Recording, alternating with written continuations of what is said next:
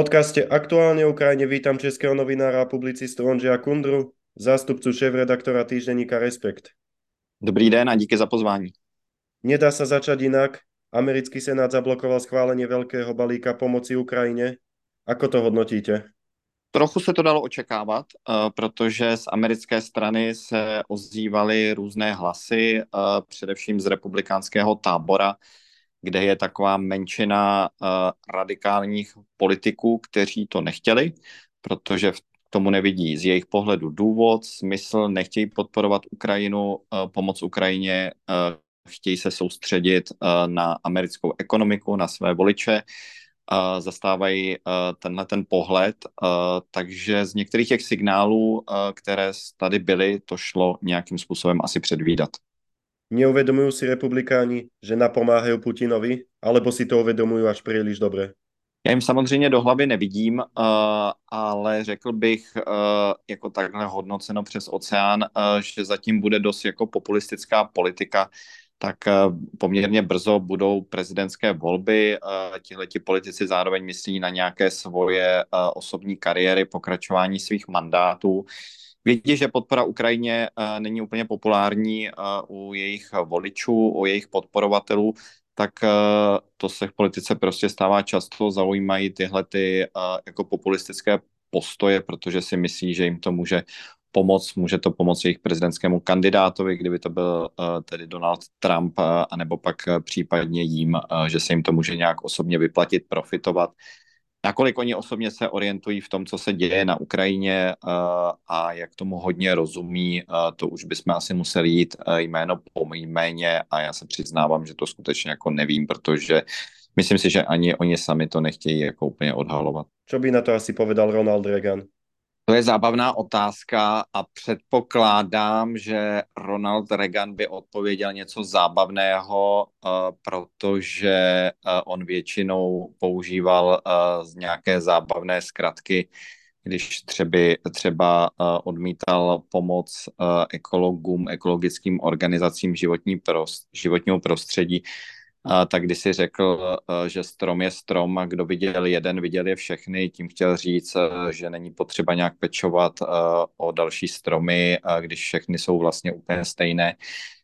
Takže bych uh, typoval, že to bude nějaký podobný bonmot. Uh, on byl vtipný uh, rozhodně víc než já, takže já si neodvažuji se vciťovat uh, do toho, jaký přesně bonmot by použil, ale uh, byl by vtipný a zároveň asi hodně úderný. Nelíbilo by se mu to, předpokládám, protože zbořil, uh, že, uh, zbořil sovětský svaz nebo k tomu napomohl komunistickou říši zla a kdyby asi viděl, že tahle to impérium dělá to, co dělá na Ukrajině, tak by s tím nesouhlasil. Európska únia má Putinové trojské koně v podobě Maďarska a Slovenska. Dokáže ich umravniť? To je otázka.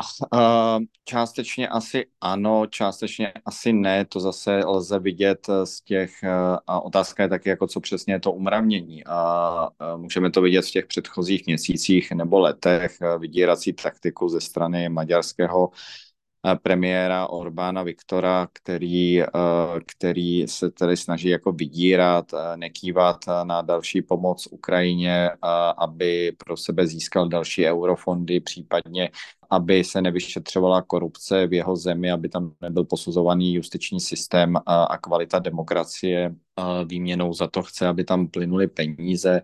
Evropská unie pak vždycky v něčem jako ustoupí, on pak taky třeba v něčem jako trochu ustoupí. Myslím si, že e, co se týká Slovenska, e, tak hlavní problém a hlavní střed, který já tam vidím mezi Evropskou unii a jejími institucemi a slovenskou vládou, teď na ty další týdny nebo měsíce, tak eh, bude asi dost vnitropolitický, než že by se to týkalo nějaké podpory Ukrajiny nebo nepodpory a, a to bude se to týkat tedy ochrany vašeho právního státu, protože jak můžeme vidět, tak premiér Fico a jeho vláda dělá všechno pro rozboření uh, institucí, kontrolních institucí, nezávislých institucí právního státu. Vláda tenhle ten týden u vás schválila uh, rozpuštění uh, vlastně speciální prokuratury nebo její konec, chce se zbavit nejvyššího prokurátora pana nebo speciálního žalobce pana Lipšice, chce to mít jako rychle za sebou. Takže jako dochází k rychlé demontáži právního státu a vůči tomu se Evropská unie ozývá, ale myslím si, že tomu úplně nezabrání. Rúti sa Západ váhaním a kolaboráciou do oveľa väčších problémov? Znovu si vyberáme mezi vojnou a hambou? Já si myslím, že to je složitější, než jako, že by Západ to zdával.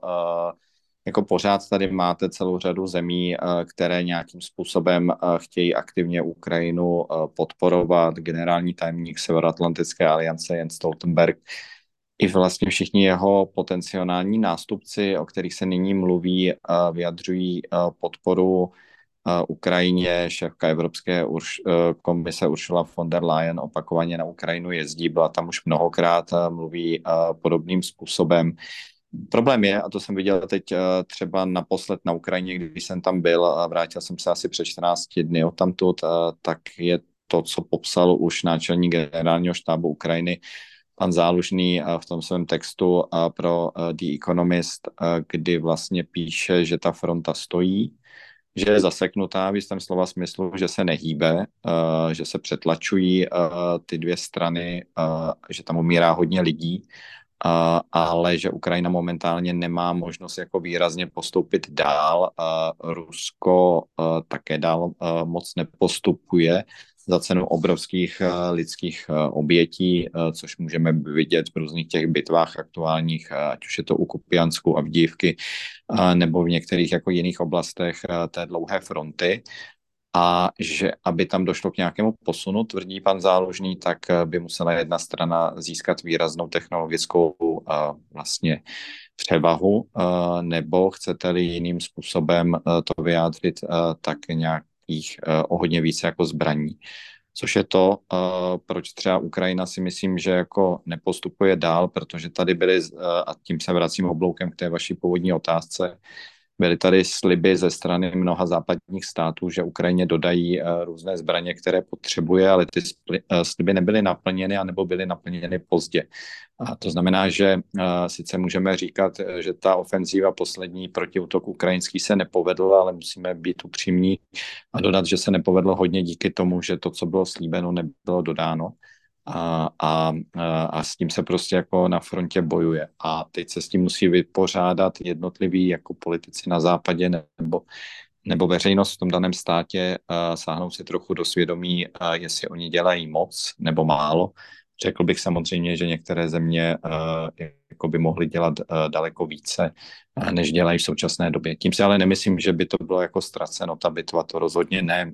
Spíše taková jako statická asi bude statická i v těch dalších jako týdnech a měsících. Čoho se Západ stále bojí? Veď má všetky předpoklady, aby konal ráznější a spacifikoval Rusko. No ano, to tak je.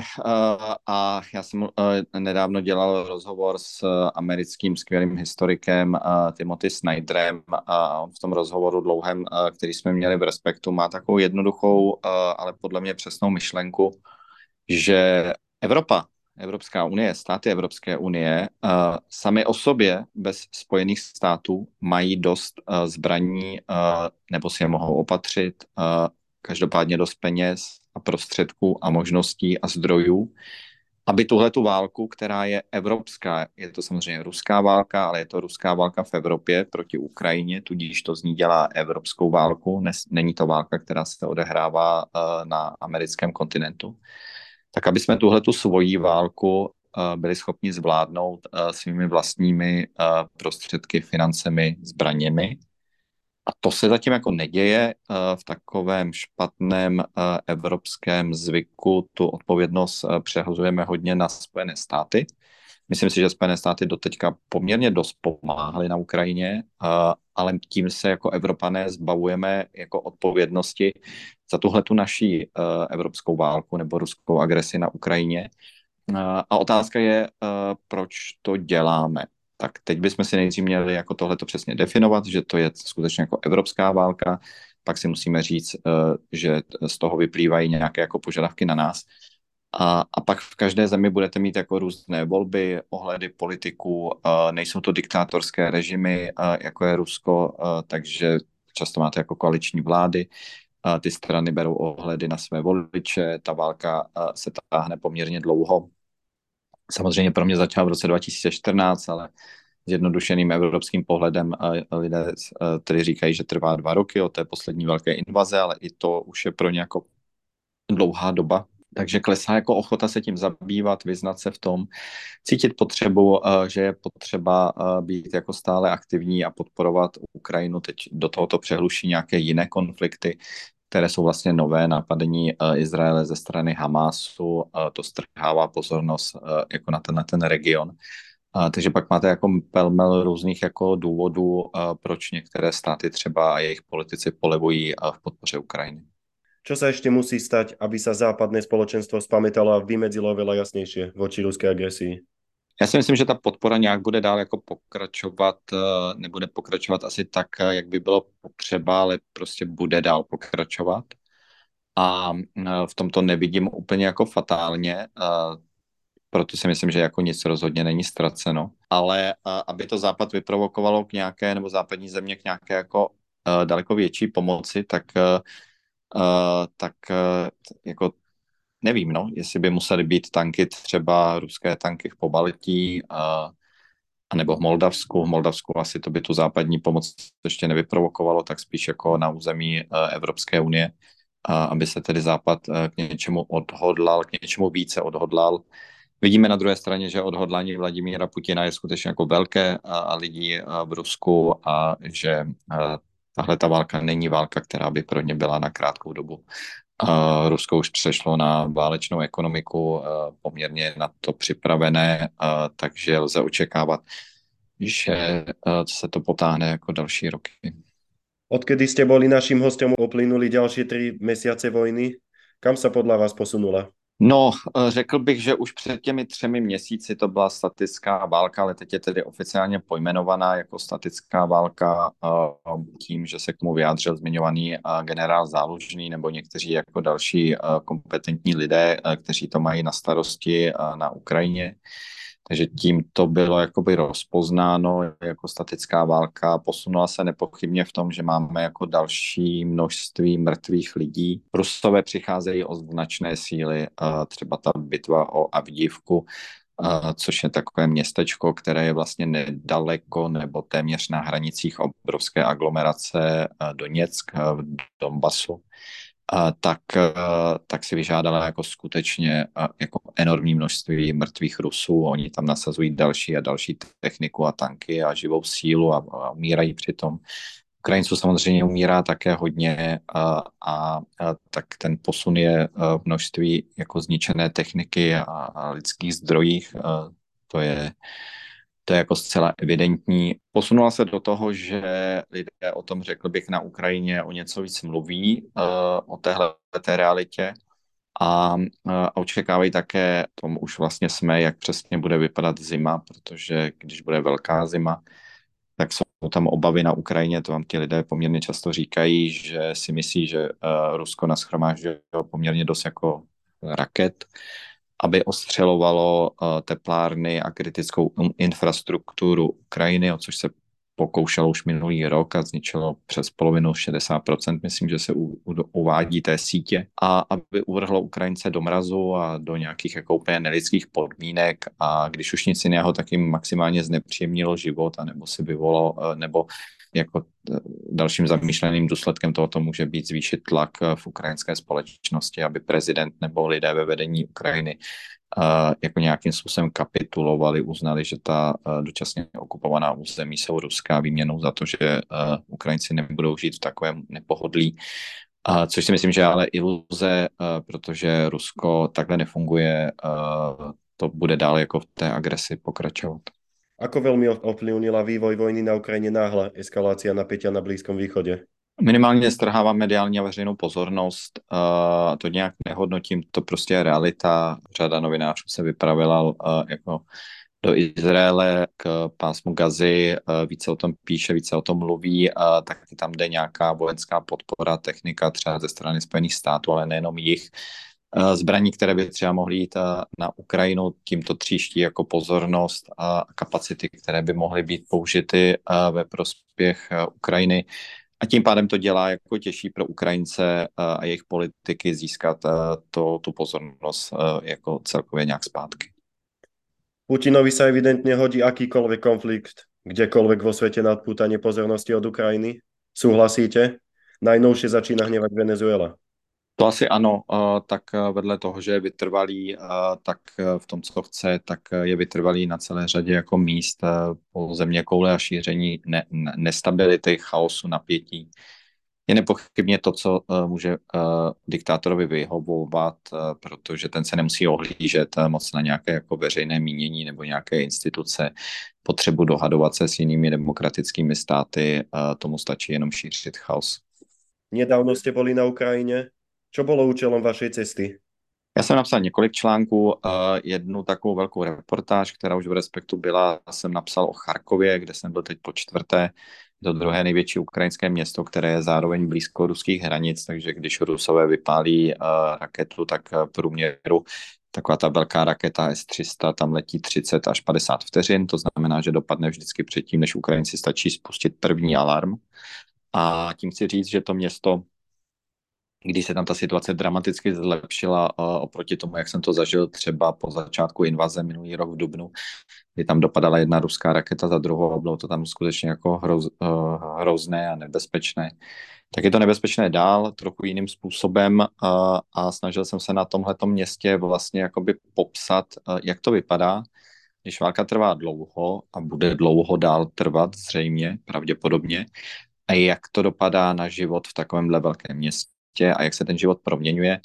Popisoval jsem tam, že Charkov procházel různými jako etapami ve svých dějinách moderních a že v 17. století to bylo budováno hodně jako pevnostní město na takovém kopečku nad uh, dvěma řekami a, a proti nájezdům uh, jako různých, uh, různých jiných uh, jako útočníků, barbarů a, a že k tomuhle, a pak se z toho stalo posléze jako průmyslové, industriální město, byla tam natažena železnice, pak jako město vzdělanosti, protože v Charkově je mimořádné množství univerzit.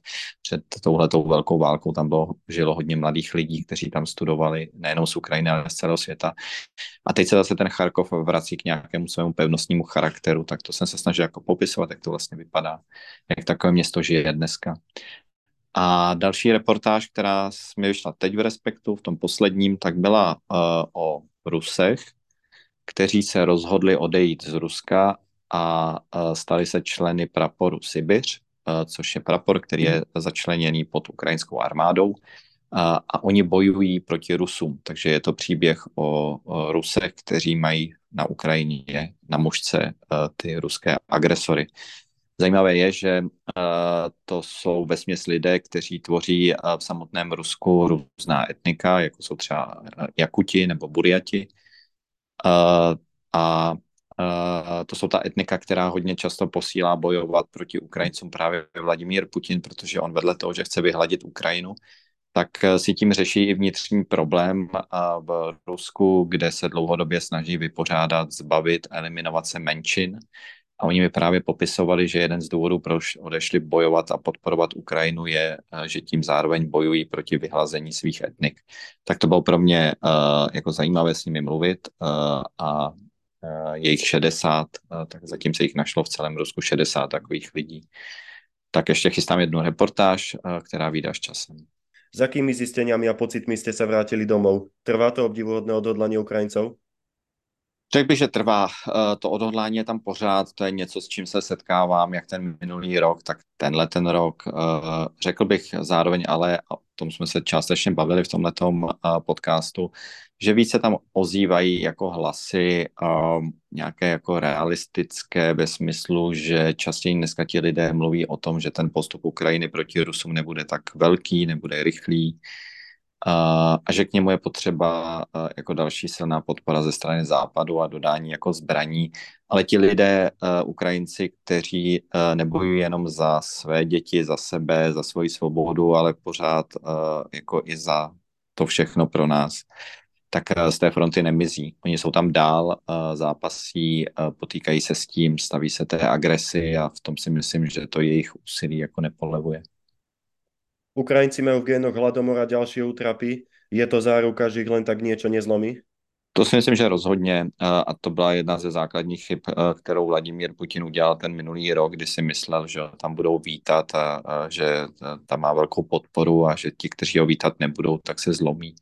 Já myslím, že Ukrajině vlastně vůbec nerozumí, že nerozumí tomu, jako jakou historii si moderní prošla, jakými těžkostmi a zkouškami a hrůzami si prošla nějakým způsobem, byť za cenu jako krvavých obětí a krvavé země, to zvládla, ale zvládla to uh, tak ta země je nepodajná. Uh, myslím si, že nikomu se jí nepodaří, i když by třeba okupoval dlouhodobě část nebo větší část, tak se mu ji nepodaří nikdy zlomit, ovládnout celou. Uh, a a to je něco, co si myslím, že si Vladimír Putin může přát nebo představovat, ale realita bude daleko jiná.